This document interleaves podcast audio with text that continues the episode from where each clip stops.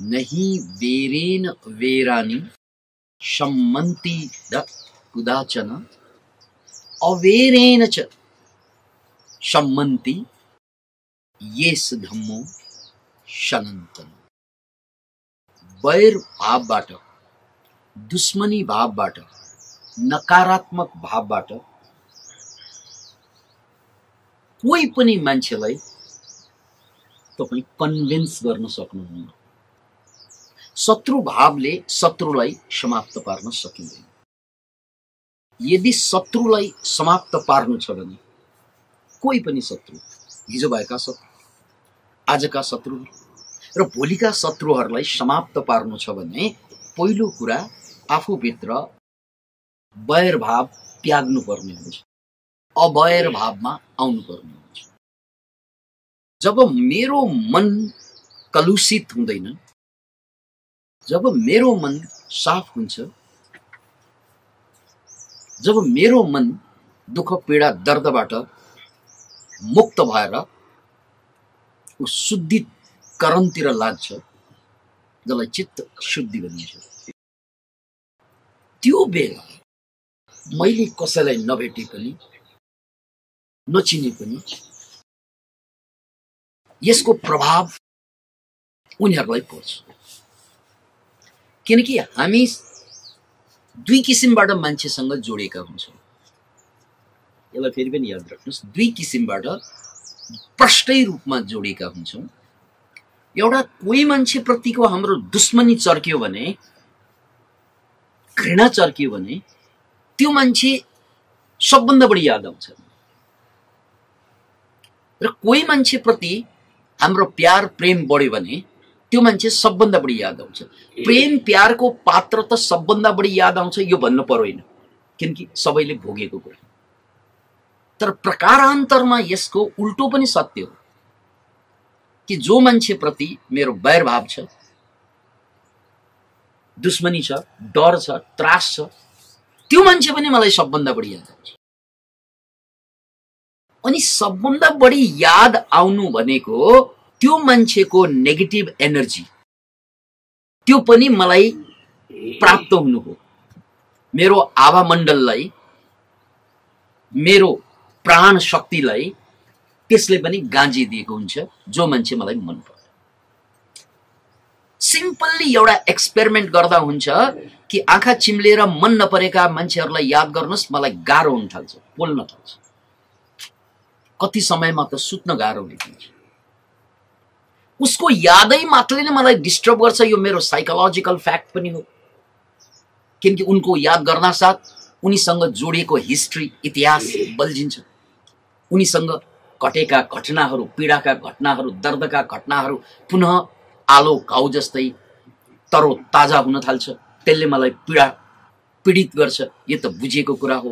तर योभन्दा सूक्ष्म कुरा के त उसको बारेमा मैले बढी याद गरेँ भने उसको वेब र मेरो वेबको कनेक्सन हुन्छ र उसका भावना मैले अझै बढी क्याच गर्छु। वाइफाई जोडे जस्तो हुन्छ घरमा। जसरी वाइफाई जोडेपछि हामी इन्टरनेटको माध्यमबाट संसारभरका मान्छेलाई जोड्न सक्छौँ स्काइपबाट या जुमबाट दोहोरो कुरा पनि गर्न सक्छौँ।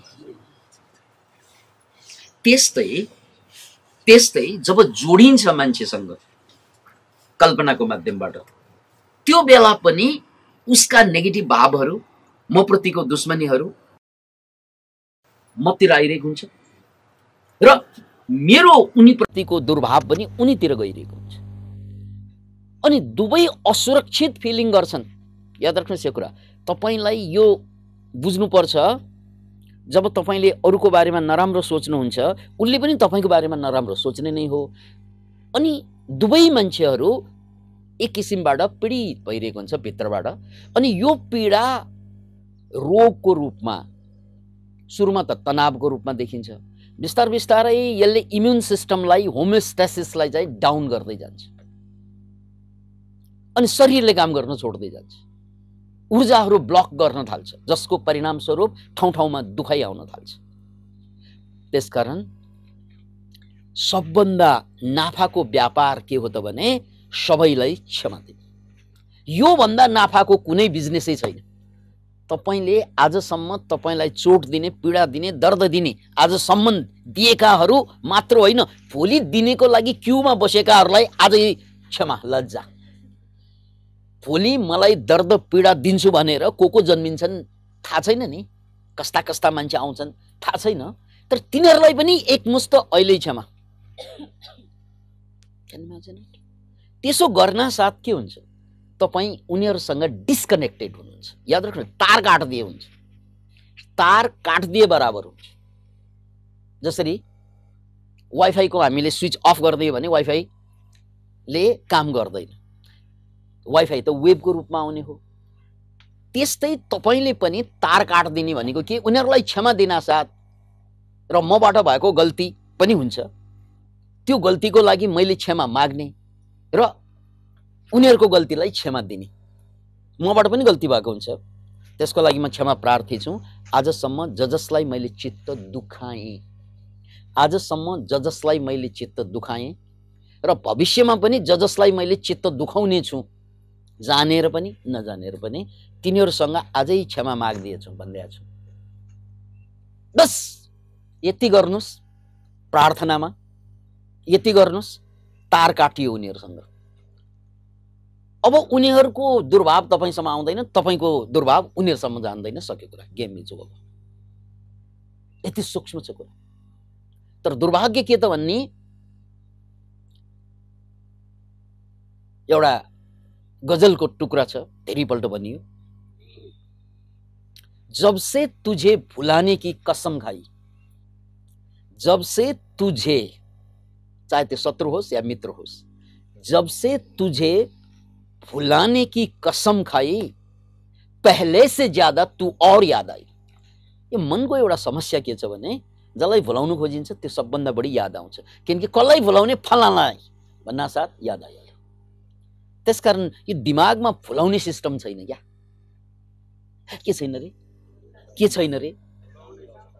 दिमागमा फुलाउने सिस्टम छैन। अँ दिमागमा ओभरल्यापिङ गर्ने सिस्टम छ। यो कुरा बुझ्नुहोस् यो फुलाउनु र ओभरल्याप गर्नु ओभरल्याप भनेको खप्ट्याउनु खाप्नु। जस्तै मैले एकजना मन नपरेको मान्छेलाई बिर्सनु छ भने त्यो बिर्सने सिस्टमै हुँदैन। उसलाई बिर्सनु खोजे कि बढी याद आउँछ। किनकि बिर्सनु खोज्नु भनेकै सम्झनु होइन र। बिर्सनु खोज्नु माने नै सम्झनु हो। जस्तै दुःखका कुराहरू। म अब दुःखका कुराहरू सबै बिर्सिदिन्छु भन्ना साथ नै सम्झनु ए त्यस्ता मान्छेलाई म सम्झनु पनि चाहन्न। भन्ना साथ त्यस्ता मान्छे आयो। त्यसकारण दिमागमा बिर्सने सिस्टम छैन। सर त्यसमा मेरो मेमोरी किन गएको? बिर्सने सिस्टम नभएको भए कुरा अलिक गहिरोमा बुझ्नुहोस्। बिर्सने सिस्टम हुँदैन दिमागमा किनकि कन्सियस माइन्डले बिर्सेको कुरा सबकन्सियसमा गएर खापिन्छ याद राख्नुहोस् यो कुरा। कन्सियस माइन्डले बिर्सेका कुराहरू सबकन्सियस माइन्डमा गएर बस्दिन्छ। यो बिर्सँदैन यसले कहिले पनि। डक्टर पेन फिल्ड भन्ने पहिलो मान्छे थियो जसले ब्रेनको अपरेसन गरेका थिए।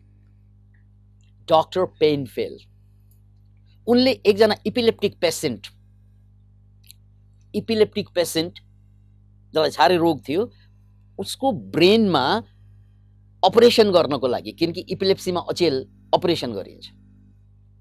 अनि अपरेसन गर्नको लागि इलेक्ट्रोड ब्रेनको विभिन्न पार्टमा यसरी यसरी यसरी कहाँ कहाँ के छ भनेर छामछुम गर्नको लागि जाँच्नको लागि इलेक्ट्रोड घुसाउँदै थियो। त्यो इलेक्ट्रोड ब्रेनमा जहाँ जहाँ छोयो त्यो पेसेन्टले त बक्नु थाल्यो बोक्सीले बके जस्तै।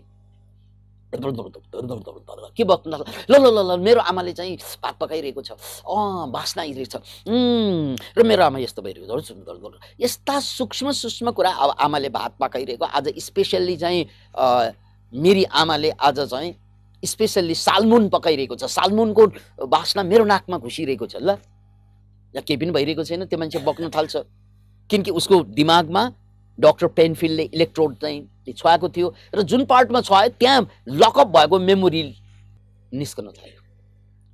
अनि बिर्सने कुनै सिस्टमै हुँदैन। इभन जन्म जन्मको कुरा यहाँ चाहिँ रिकर्डेड हुन्छ तर त्यो सबकन्सियस माइन्डको डेफ्टमा रिकर्डेड भएकोले त्यो प्ले हुँदैन। तर बिर्सेको हुँदैन जन्म जन्मको कुरा पनि। त्यसकारण जब मान्छे इन्लाइटेन हुन्छ जब मान्छे पूर्णतया बुद्धत्वको हासिल गर्छ त्यो बेला जन्म जन्मको याद आउन थाल्छ। पास्ट लाइफ्सहरूको याद आउन थाल्छ। किनकि त्यो त्यही छ। खालि त्यहाँसम्म हाम्रो पहुँच नभएको मात्रै हो। जसरी कम्प्युटरमा विभिन्न ड्राइभहरू हुन्छन् अनि हाम्रा कुराहरू विभिन्न ड्राइभमा हामीले सेभ गर्छौँ कहिलेकाहीँ त्यो ड्राइभै बिर्स्यो भने त्यहाँका प्रोग्राम कहिल्यै हामी निकाल्न सक्दैनौँ। किवर्डै बिर्स्यौँ भने गयो त्यो कुरा। अनि नभए जस्तो लाग्छ तर कम्प्युटरभित्रै छ त्यो। त्यस्तै त्यस्तै हाम्रो दिमागमा पनि विभिन्न ड्राइभ्सहरू छन् पास्ट लाइफका ड्राइभ्स सानो बेलाका ड्राइभ्सहरू। त्यहाँ सुरक्षित हुन्छ सबै कुरा। तर हामीले बिर्सिसकेका हुन्छौँ। किन भन्नाले त्यो कन्सियस माइन्डमा आउँदैन। मैले बिर्सिएको मतलब बिर्सिएको होइन कि? कन्सियस माइन्डमा नआएको हो। त्यस कारण मैले बिर्सेँ भन्ने शब्द मिल्दैन। मैले सम्झिनँ भन्नुपर्छ। बिर्सेँ भनेको मतलब त अब सक्यो होइन। सम्झिनँ भनेको मतलब त्यहाँ छ तर सम्झन सकिनँ। राइट तिमीलाई मैले बिर्सेँ नभन्नुहोस्। तिमीलाई मैले सम्झन सकिनँ प्रिय।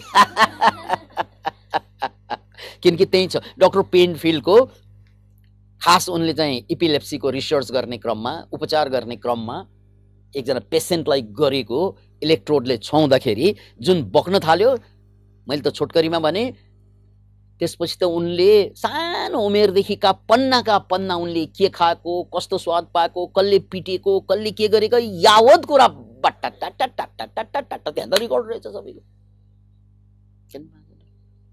त्यसैले दिमागमा बिर्सने सिस्टम हुँदैन यो कुरा याद राख्नुहोस्। हो दिमागमा ओभरल्याप हुने सिस्टम हुन्छ जस्तै मैले एउटा चिजलाई सम्झेँ भने अर्को चिज चाहिँ याद आउँदैन। जसरी मैले राम्रो कुरालाई याद गरेँ भने खराब कुरा याद आउँदैन जस्तै हामी जोइ पुई या चाहिँ कोही या साथीभाइ दाजुभाइसँग झगडा हुँदाखेरि पहिला त साह्रै मिलेको हुन्छ त्यही मान्छेसँग पछि त्यही मान्छेसँग झगडा गर्छौँ। त्यो मिलेको बेलामा उसको राम्रो कुरा मलाई याद आइरहेको हुन्छ झगडा भएको बेलामा उसको खराब कुरा याद आइरहेको हुन्छ त्यही होइन र आखिर हामीलाई पीडा दिने त्यही यादले हो। खराब कुरा उनको बारेमा याद आयो भने उनीबाट म भाग्न खोज्छु या भिड्न खोज्छु। उनको बारेमा राम्रो कुरा याद आयो भने अगाडि जान खोज्छु। होइन त? त्यस कारण सबै यादको गेम हुन्छ। अत यो दिमागमा सबै कुरा रेकर्डेड छ। त्यस कारण यसलाई बिर्सन सकिँदैन। कुनै चिज चाहिँ यदि तपाईँले नसम्झने हो भने त्योभन्दा राम्रो कुरालाई सम्झे खेल खतम त्यसकारण शत्रुलाई जब तपाईँले क्षमा दिनुहुन्छ नि तपाईँलाई पीडा दिने मान्छेहरूलाई दुःख दिने मान्छेलाई दर्द दिने मान्छेलाई त्यो क्षमा दिन साथ चाहिँ त्यो गएर सबकन्सियस माइन्डमा गएर बस्छ। कन्सियस माइन्डमा आउँदैन किनकि कन्सियस माइन्डबाट काट्नु भयो अब क्षमा दिएन भने के हुन्छ? ऊ कन्सियस माइन्डमै आएर बस्दिन्छ। ऊ ऊ ऊ यसले तपाईँलाई पनि बेफाइदा गर्छ उसलाई पनि बेफाइदा गर्छ किनकि उसको नेगेटिभ विचारहरू तपाईँलाई सर्छ तपाईँका नेगेटिभ विचार उसलाई सर्छ।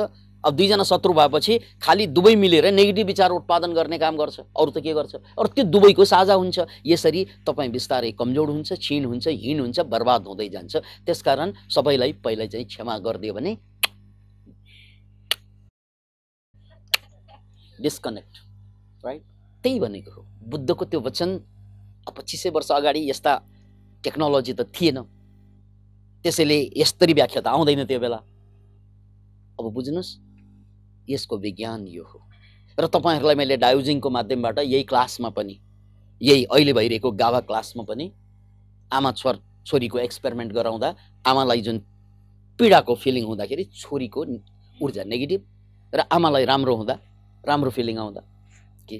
छोरीमा पनि राम्रो आएको। त्यही देख्नु भएको होइन? त्यही हो वी आर कनेक्टेड अनि त्यो कनेक्सन प्रेमबाट पनि हुन्छ घृणाबाट पनि हुन्छ। त्यसकारण नही वेरेन वेरानी। यो वैरभावले वैरभाव कहिल्यै शान्त हुँदैन। दुश्मनीले दुश्मन कहिले दुश्मनी कहिल्यै शान्त हुँदैन। किन भन्नाले मेरो नेगेटिभ भाव आउन साथ उसमा जान्छ उसको पनि कुरा थपेर फेरि म कहीँ फर्कन्छ। मेरो पनि कुरा प्रोसेस गरेर फेरि उता जान्छ। अनि दुबै ट्र्यापमा फस्छ। त्यसकारण नयाँ जिन्दगी बाँच्ने सबभन्दा सजिलो तरिका के त? सबैलाई क्षमा दिनु। र तपाईँहरूले सुन्नुभएको होला या भोग्नु भएको होला यदि कसैले एट्याक गरेको चाहे चाहिँ रेप केसको कुरा गरौँ चाहे चाहिँ हत्याको कुरा गरौँ जब मान्छेलाई एट्याक गर्न आउँछ नि त्यो बेला त्यो एट्याकरको याद यति आउँछ त्यो यादले सुत्न दिँदैन। पोस्ट ट्रोमेटिक स्ट्रेस डिसअर्डर यो भइदियो भने त मान्छेको जिन्दगी एक किसिमबाट तबाह भइदिन्छ। अनि त्यो पोस्ट ट्रोमेटिक स्ट्रेस डिसअर्डर भनेको पनि के हो त भन्नाले याद आऊ याद किन आएको त भन्नाले त्यो घटना जुन भएको छ नि त्यसलाई बिर्सन नसकेको बिर्सन किन नसकेको भन्नाले बिर्सन खोजेको हुन्छ त्यहाँ। त्यसलाई बिर्सने नै होइन। त्यसलाई बिर्सने होइन क्या। त्योभन्दा बेटरलाई सम्झेपछि त्यो याद आउँदैन। यो यो हो जीवनको तरिका। याद राख्नुहोस् त्योभन्दा बेटर चिज एउटा चिज त दुर्घटना घट्यो घट्यो। त्यसलाई बिर्सन खोज्यो भने त्यसले तपाईँलाई सिधाइदिन्छ त्योभन्दा बेटर पर्सपेक्टिभ छ नि पास्टमा जतिसुकै मेरो जीवन खत्तम भए पनि मेरो फ्युचर त सिङ्गो अगाडि बाँकी छ नि। पास्टमा म मूर्ख भएँ होला पागल भए होला कमजोर भएँ होला अपराधी भएँ होला के के भएँ होला होला। त्यो पास्ट त गइसक्यो।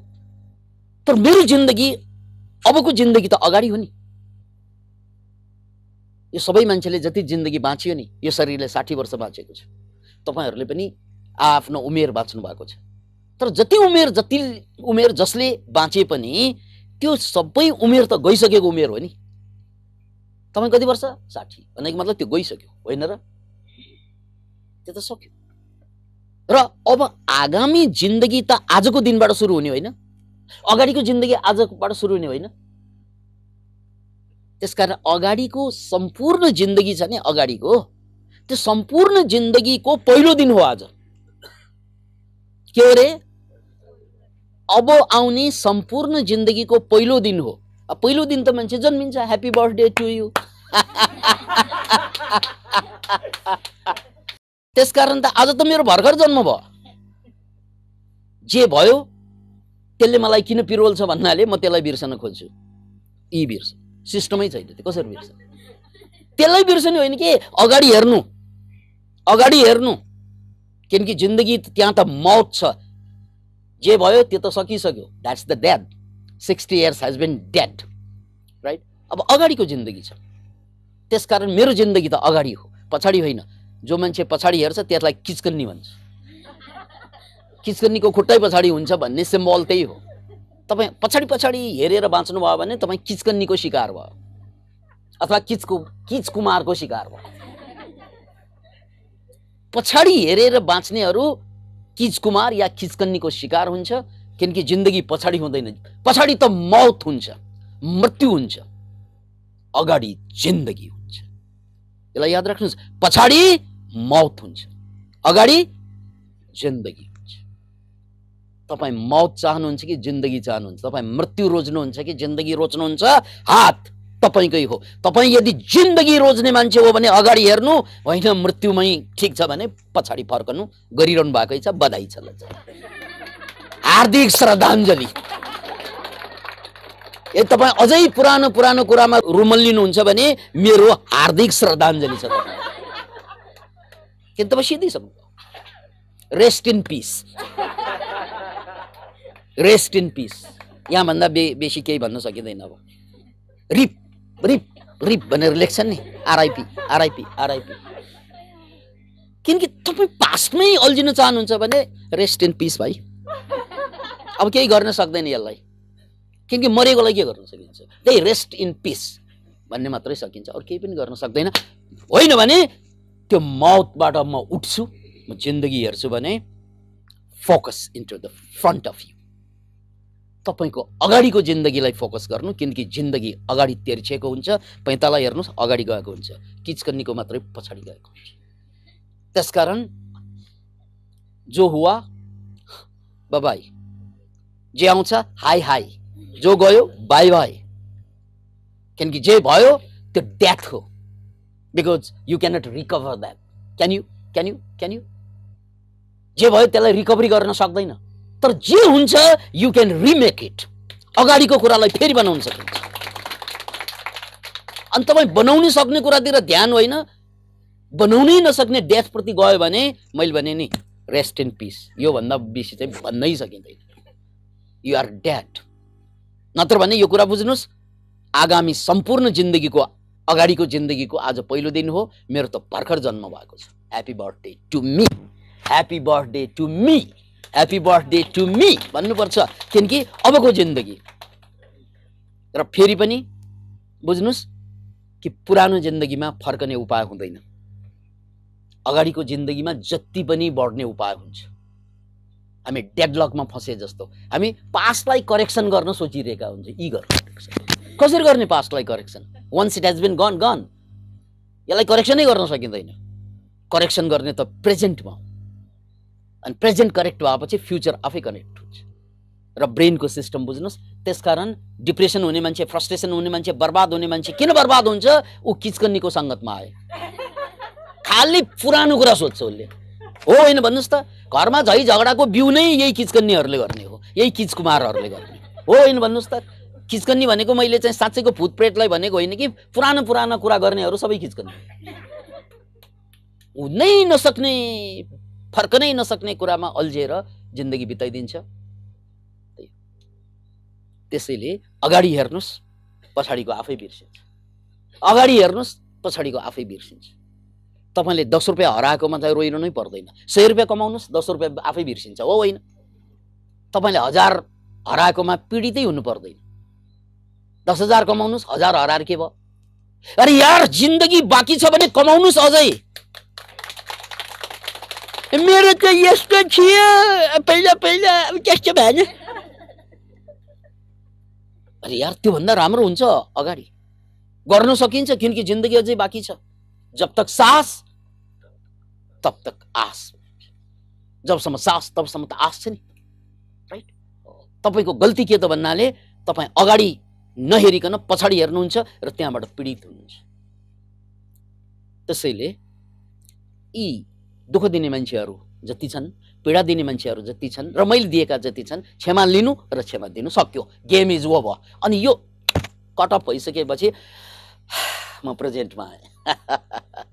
अब मेरो ब्रेनले उनीहरूलाई झा आकल झोकल आउला तर नर्मल्ली त्यहाँ कनेक्सन भइरहँदैन। किनकि मैले क्षमा दिइसकेँ। अनि अर्को कुरा मबाट पाप भएको होला मबाट अपराध भएको होला मबाट गल्ती भएको होला त्यसले पनि मलाई पोल्च्याच्याल त्यस्तो त लाग्दो होला। त्यो त सबैलाई हुन्छ। त्यसलाई एउटा काम गर्नु। मैले यदि पापै गरेको गल्ती नै गरेको भए त गल्ती पापको त परिणाम त भोग्नै पर्छ। ल अफ नेचर गल्ती र पाप मबाट भएको भए मैले त्यो भोग्नै पर्छ कति भाग्ने म? कति बिर्सेँ त्यसलाई? त्यस कारण छाती फुलाएर लाऊ म भोग्छु। यदि मबाट पाप भएको भए म परिणाम भोग्छु। परमात्मन तिमी जे परिणाम दिन्छौ म स्वीकार गर्छु। छाती फुलेर अगाडि आउनुहोस् तपाईँले पाप गर्नुभएको छ होइन? पास्टमा भोग्न तयार हुनुहोस् सक्यो कुरा। एक्सेप्ट द रिजल्ट सक्यो पेन इज गन तपाईँको पीडा तपाईँ त्यसलाई बिर्सन चाहनुहुन्छ त्यसबाट भाग्न चाहनुहुन्छ। तपाईँ किचकन्नीको शिकार भयो। न त्यसबाट भाग्ने होइन। परमात्मालाई भन्नुहोस् प्रभु म भोग्छु यो कुरा। मबाट गल्ती भएको भए म भोग्छु। त्यति भन्नु सक्दैन। किन भाग्या? किन त्यो गल्तीबाट बच्नु खोज्या? पाप भयो भयो। पाप त भयो साप त भएको छैन नि। अझै जीवित छु। त्यसकारण छाती फुलाएर भन्नुहोस् प्रभु। यदि मबाट साँच्चै गल्ती भएकै हो भने त्यो परिणाम म हाँसी हाँसी पुग्छु ऋण चुकाइदिन्छु ल ल यति स्वीकार गर्नुहोस् त। आजबाट तपाईँ वर्षौँको बन्धनबाट आज दुई कुरा। एउटा क्षमा दिइदिने अर्को कुरा परिणाम म भोग्न तयार छु। मैले किन बचाउनु पर्यो? किन जोगाउनु पर्यो? यदि मबाट गल्ती भएकै हो भने अथवा मलाई गल्ती भयो भने भ्रम मात्रै भएको हो कि? यो पनि त हुन्छ कति त गल्ती भएकै हुँदैन भ्रम मात्रै भएको हुन्छ। भ्रम मात्रै भएको हो भने त्यो परिणाम भोग्नु पनि पर्दैन। गल्ती नै भएको भयो भने परिणाम भोगिदिँदा ऋण चुक्ता हुन्छ। ऋण तिर्दा पो गाह्रो हुन्छ। तिरिसकेपछि कति हल्का हुन्छ।